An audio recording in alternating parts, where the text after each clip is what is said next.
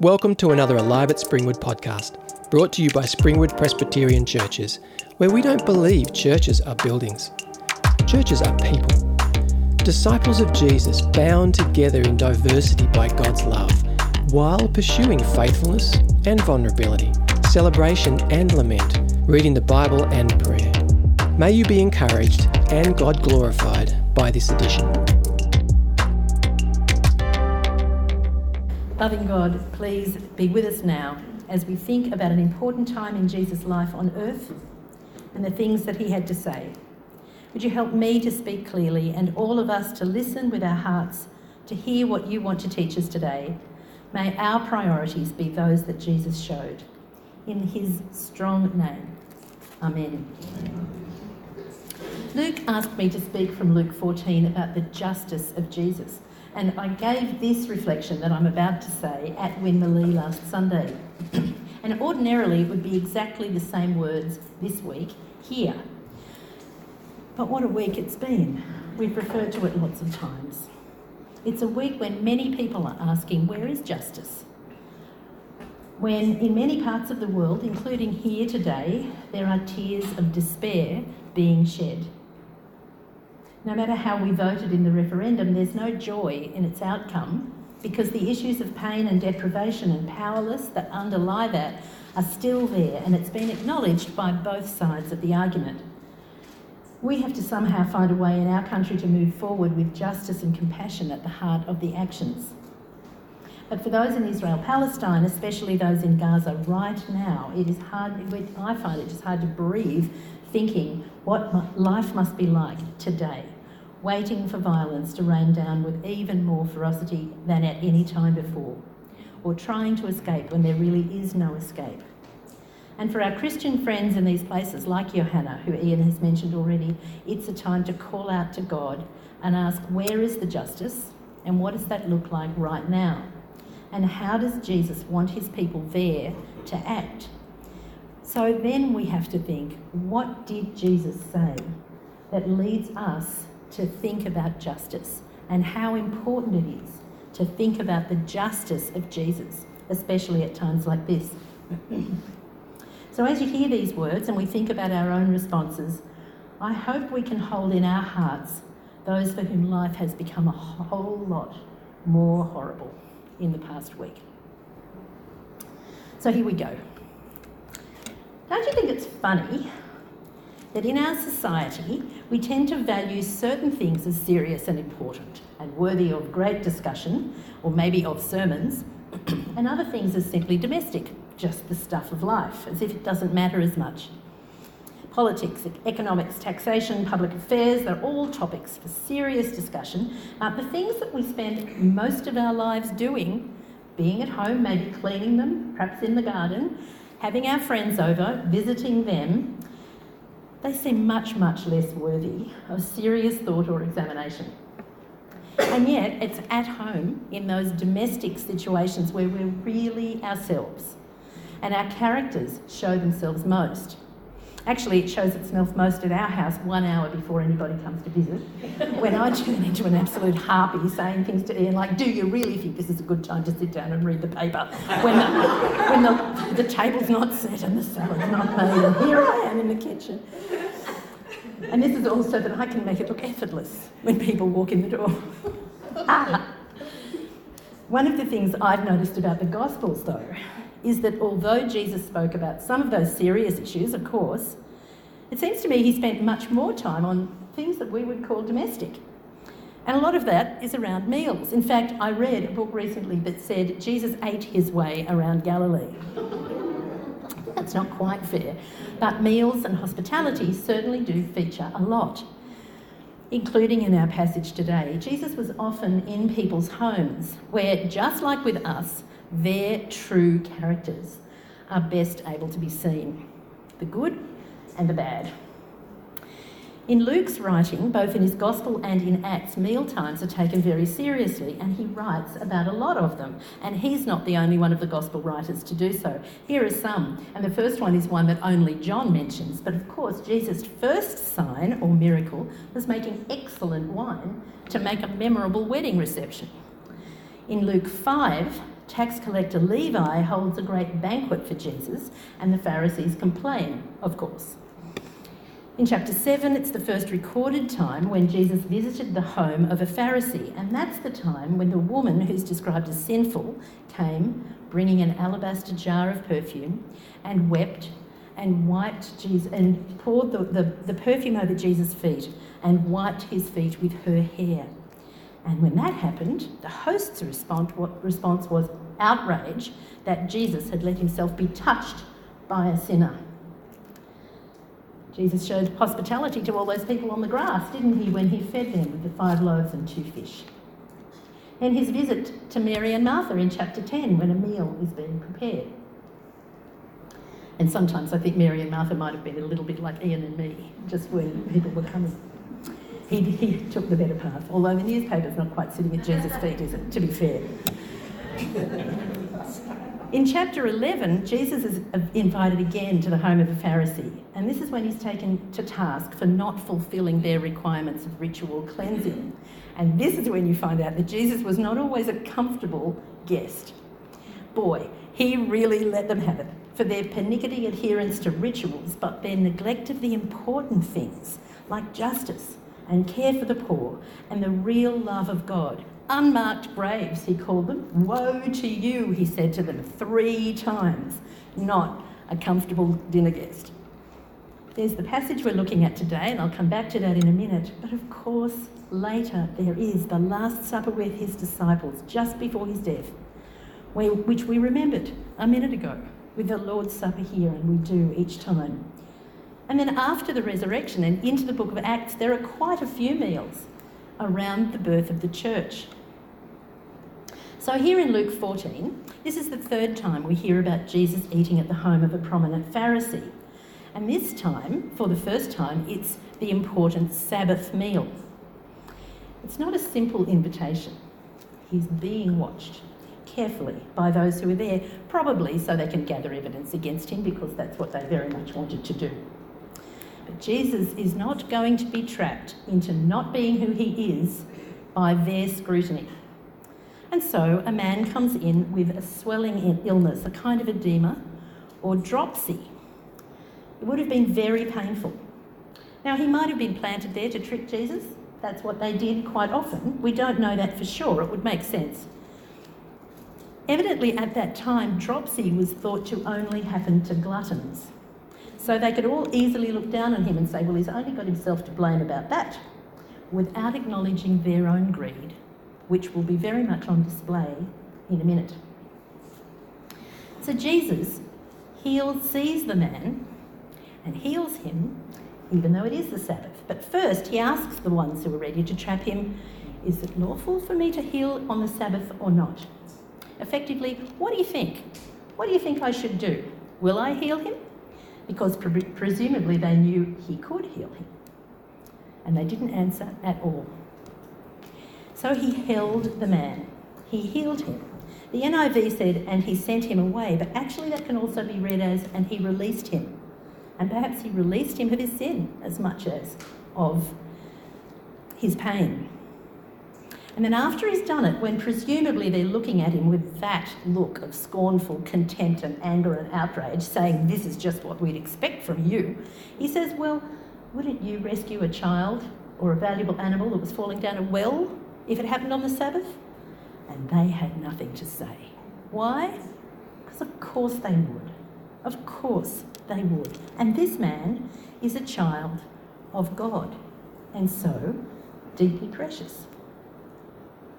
What else do we know about this man? Absolutely nothing. He is identified only by his illness, which causes him disability and pain. But Jesus sees him and doesn't hesitate to meet his need. He matters more than any of their mean interpretations of the Sabbath rules. Jesus knows why he is there, why he has come, and nothing that they are doing can make him step back from it.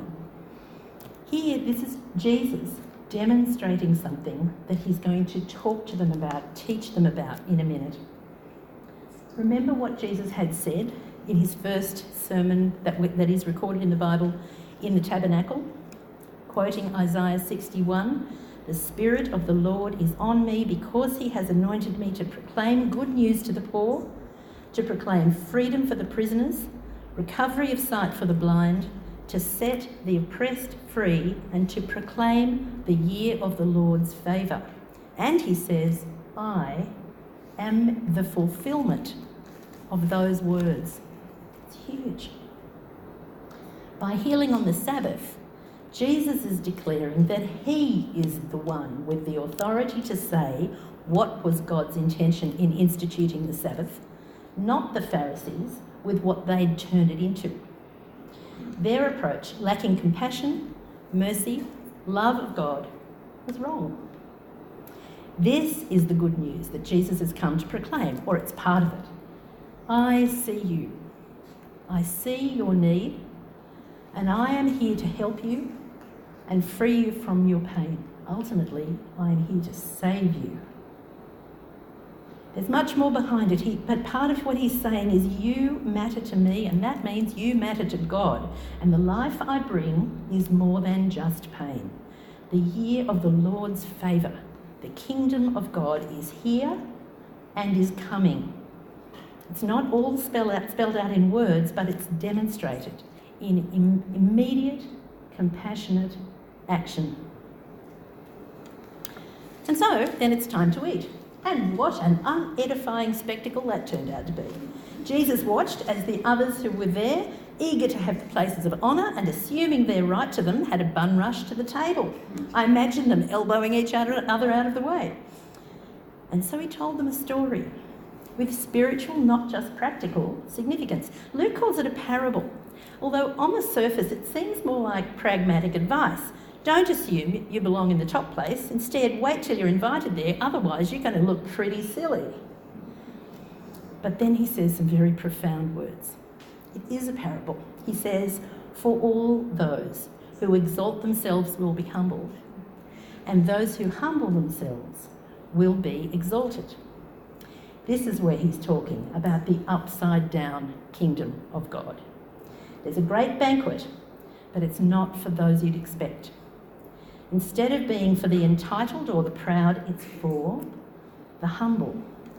Claiming glory for yourself is going to get you nowhere, because it's God who decides who will be raised and who will be humbled. And then, turning to the host, he really proves himself to be an uncomfortable dinner guest, and I just love imagining this scene. "When you invite people over," he says, and I imagine him looking at all the people that have been invited that day. He says, "When you invite people over, don't ask them, the ones who can, can repay you or add to your social cachet. Instead, invite the ones who cannot give you anything at all. That's the generosity that God will reward, because that's the generosity that looks like God." Because in fact, all of us who love Jesus are invited to a feast in the kingdom of God, but not because of our greatness or our worthiness. There is nothing we can do to repay God for his generosity to us. He gives to us everything we have out of generosity, and all we need in order to accept it is humility. In a sermon on this chapter, Tim Keller told a fabulous story, and here I am telling it to you, so it comes from the great Tim Keller. He said, imagine somebody invited you out to a meal, and he says, "Come, it's the best restaurant in the world. It's got the best food, it's got the best ambience, it's got the best views, it's got the best staff. It is the best restaurant in the whole world." And you go, "Great, I'd love to do that. I'll just nip home and get a couple of T V dinners, and I'll microwave them and bring them along as well, and we can think of it as a potluck." And your friend will say, no, no, no, no, no, you don't get it. I'm inviting you to the best restaurant in the world. There is nothing you could bring that would improve it. And if you think you can, I don't want to take you there at all. Those who are welcome are the ones who know they're not entitled, that there's nothing that they can bring that makes them worthy to be there. That's all of us. Here, in this, they're described as the poor, those with disabilities, those who would ordinarily be left out of any guest list. But really, none of us has anything to bring, to add to the provision and generosity of God. So really, all of us are those who come with nothing to the table of the King. And as a sign of that, and out of simple justice, Jesus says, when you show hospitality, model that.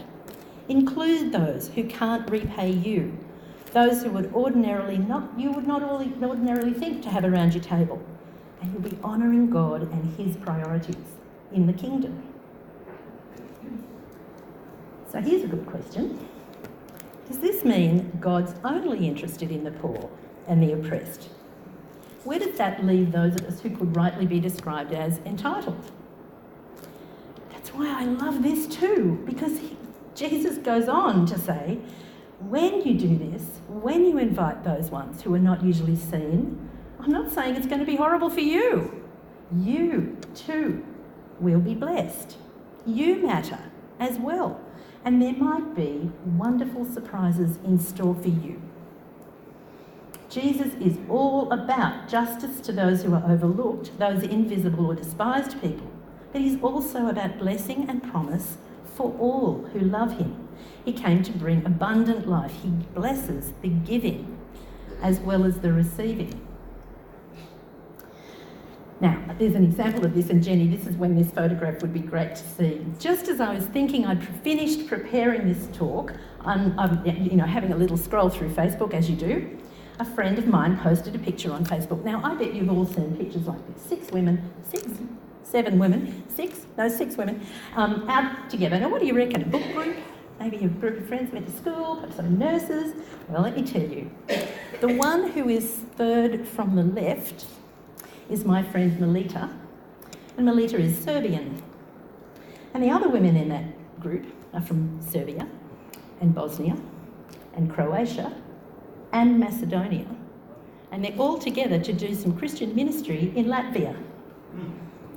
They could all reasonably still be enemies. All of them remember the atrocities that happened in their countries in the nineteen nineties and since. But they are sisters in Christ, welcoming one another and showing hospitality. So I wrote to Melita and I said, I'd love to show this photograph to our church. And she said, oh, we'd be delighted. So, so that's a really lovely thing. She is a total joy. She's involved with Langham preaching. They see one another, they know one another as people and as children of God. But thinking about what else this might look like, I also consulted the South Asia Bible Commentary, written by scholars from India and Pakistan and Nepal and Sri Lanka and Bangladesh, who all worked together to do it. And this is what I read, written by an Indian man. It's, he says, this passage is all about generosity without reciprocity, giving from top to bottom. Status is a privilege that brings with it the responsibility to be generous and compassionate. In a multiracial, multilingual, caste-divided society like ours, he writes from India, this is a huge challenge. There's so much more that we could say about the justice of Jesus. There's so much more, but here's one thing we know. The justice of Jesus has to do with paying attention, caring about, knowing and loving those who are otherwise overlooked, the oppressed, the invisible, the poor. It's about humility and not pride. But what about here? Do we model the upside-down kingdom? By listening to the voices of those whose voices are not heard, do we reach out with generosity and friendship to those who can't repay us? Do we really hear them? Do we listen to what they ask for? I'd say that this is pretty close to the bone for a lot of us this very week here. But I also want to acknowledge that there are people in this room, and I know it, and you know it, many of us know it, who do embody this a lot in what they do in their life. And I'm so grace- grateful for them. There are a few I could name, and many more of you who do things for people who can't give back to you, and I don't even know that you do, and that's humility.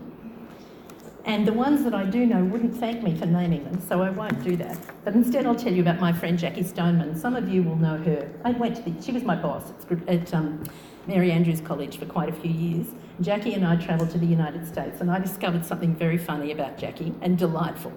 And my kids laugh at me because I nearly always know something, or sometimes quite a lot, about a taxi driver if I'm in the car, and I always know the name of the butcher. But anyway, they laugh at me about this. But going, I've got nothing on Jackie Stoneman.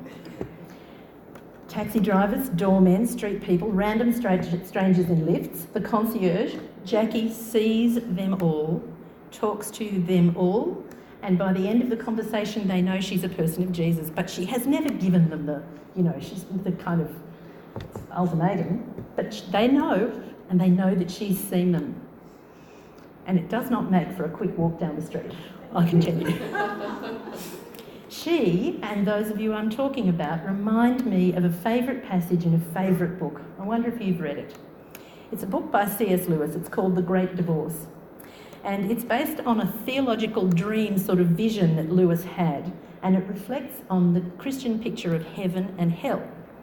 And it's a very odd book, but it's wonderful. And if you haven't read it, please read it. And if you haven't read it for five years, please read it again, because it is wonderful. But in the in the story, the narrator is taken on, at one of the things that happens, is the narrator is taken on a tour of heaven by a guide. And actually the guide is C S Lewis's favourite author, George MacDonald. In one place, they come across this wonderful procession. Here's a little snippet of what they write, of what he writes. First came bright spirits, not the spirits of men. They danced and scattered flowers. Then on the left and right at each side of the forest avenue came youthful shapes, boys and girls. If I could remember their singing and write down the notes, no man who ever read that score would grow sick or old again. Between them went musicians, and after these, a lady, in whose honour all this was being done. And only partly do I remember the incredible, unbearable beauty of her face. Is it, is it, I whispered to my guide. Not at all, he said. It's someone you'll have never heard of. Her name on earth was Sarah Smith, and she lived at Golders Green. She seems to be a person of particular importance. Yeah, she is one of the great ones. You've heard that, that fame in this country and fame on earth are two quite different things. But who are these gigantic people? Look, they're like emeralds who are dancing and throwing flowers before her. Ah, haven't you read your Milton? A thousand liveried angels lackey her.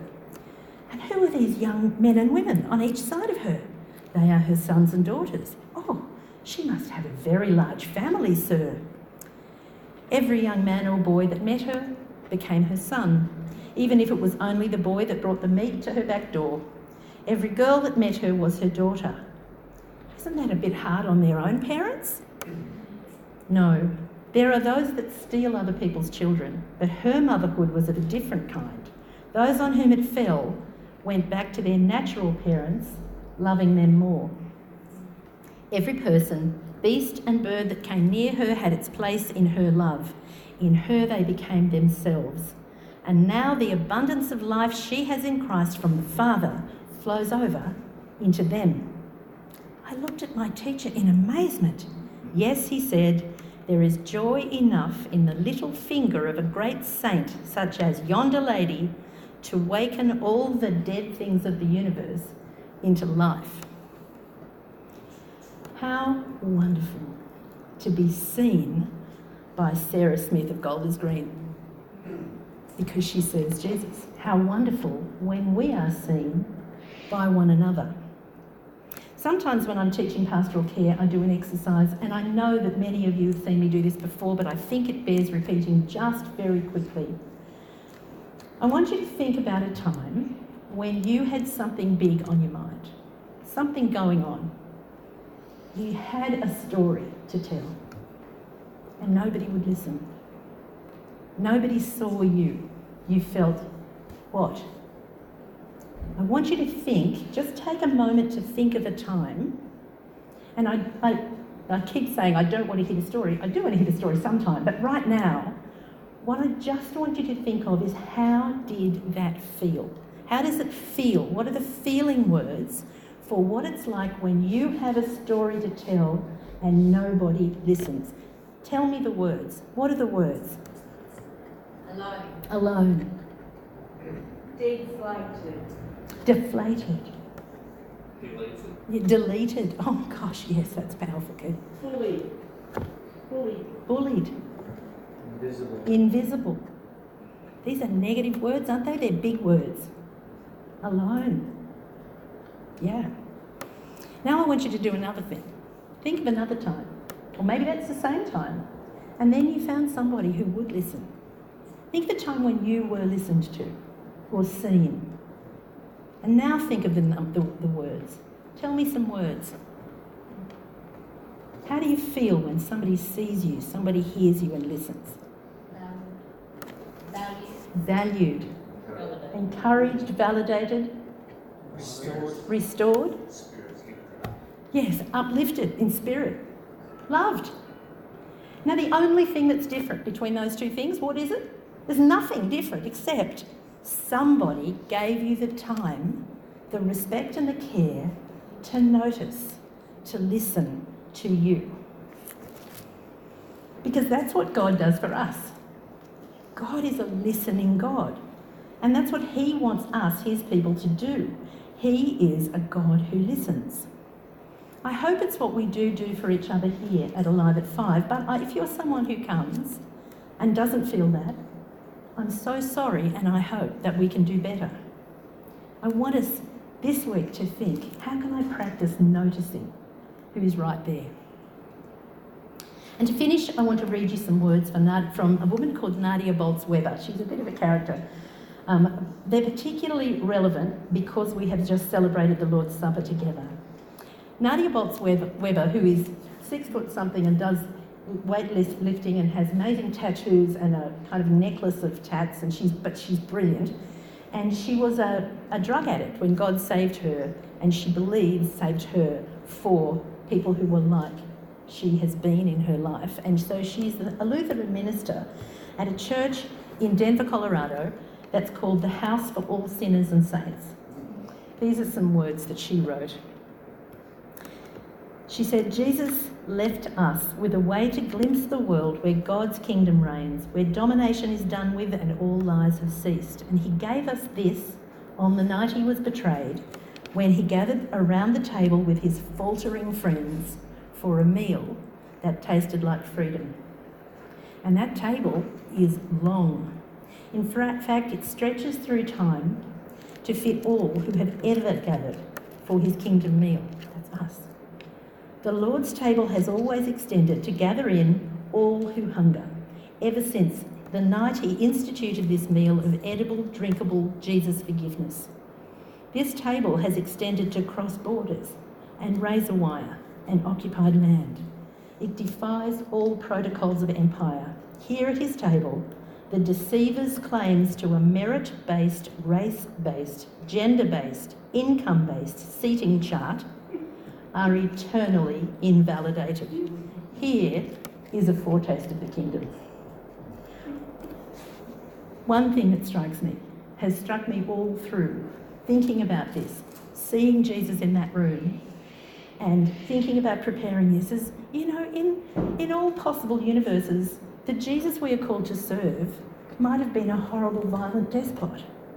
But the Jesus we are called to serve is the one who, the humble one, who came for us out of love and grace and goodness, the one of whom these words were written. And we read them in Philippians, to find, just to very much to finish. Jesus, who being in very nature God, did not consider equality with God something to be used to his own advantage, but made himself nothing, by taking the very nature of a servant, being made in human likeness, and being found in appearance as a man, he humbled himself by becoming obedient to death, even death on the cross. Therefore God exalted him to the highest place and gave him the name that is above every name, that at the name of Jesus, every knee should bow in heaven and on earth and under the earth, and every tongue acknowledge that Jesus Christ is Lord, to the glory of God the Father.